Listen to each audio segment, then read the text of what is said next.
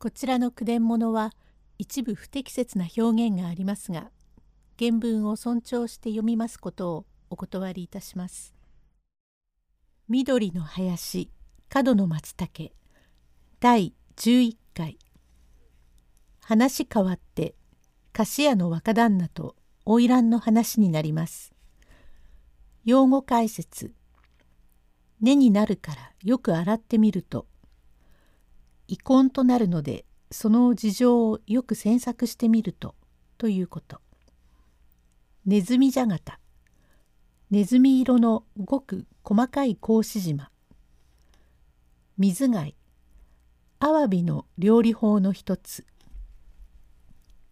下や上の帳に、その頃家衆様の御用を入れておりました、阿波屋と申しまする菓子屋のせがれで、年21に相なりまする宗次郎と申しまする者がござりましたが、吉原江戸町一丁目の松葉屋の時萩という花魁となじみまして、西も東もわからなくなり、他の客には出すまいと思い、せっせと通っておりますと、時萩の方でも他の客には出まいというのでありますが、己のものと決めても、借財があるところからそうは行かず、こっちも自分のものとは参りません。するとそこへ、箕輪の剣術使い、天城五右衛門という今井田流の先生が通ってきまするが、時萩の身にとると、武骨な剣術の先生では折り合いがつきませんから、来る度ごとに振って、つれなく返します。ところが振られると、それが根になるから、よく洗ってみると、下や上の町の菓子屋のせがれと、こうああということを聞きましたから、金で自由になる浮かれ目というので、とうとう身請けをするということになってきました。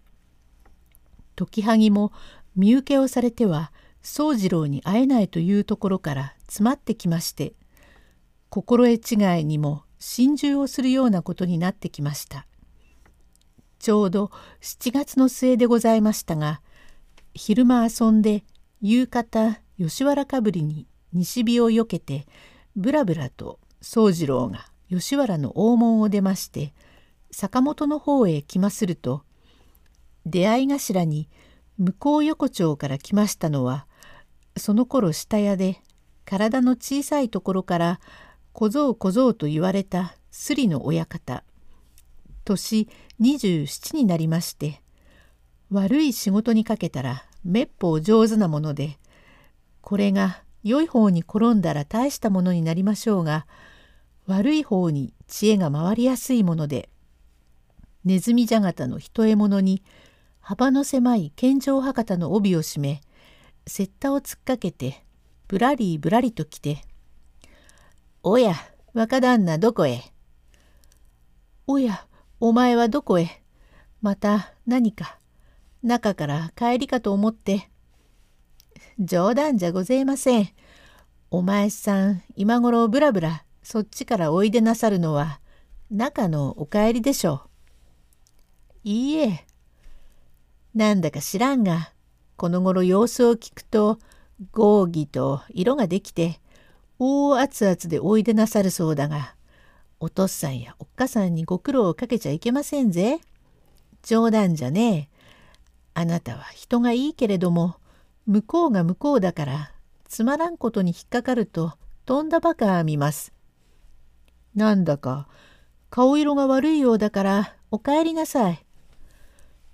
私は帰ろうか、それとも後へ戻ろうかと思案に余って、こんな苦労をするなら、いっそのこと死んでしまおうかと思って。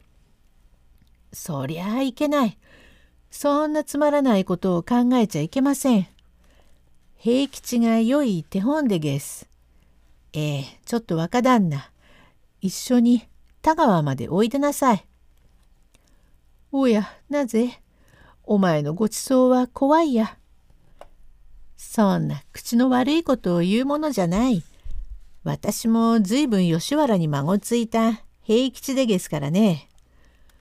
それじゃあ、お浄炉会の話かえと、カタカタはそいつに身の入っているところへ行ったから、おじょうろ会の話と聞いて、うかうかついてきますると、その頃大層流行った料理屋で、あまり良いのではありませんが、平吉、姉さん、姉さん、いらっしゃいまし。姉さん、何ができるえ？ええ、いけねえ。わっちゃ、熱くねえものがいいから、水貝を持ってきて、それに何か、アジはないか？アジの塩焼きでお酒をつけて、飯のお菜は後でそう言うから。ああ、こっちへついたてを立って。少し内緒話があるから、人の来ねえように。ねえ、若旦那、さあ、お座りなせえ。ええ、どこへおいでなさるのでげせ。何？帰ろうか、どうしよう。なんだかあなた、顔色が悪いが、一体どこへおいでなさる？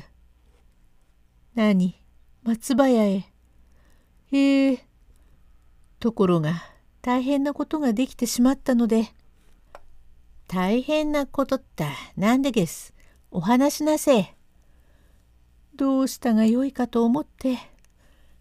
なんだかお話しなさいな。話したところがいけないけれどもね、私の相方が今度身請けをされるようなことになるので。へえ、身請けを。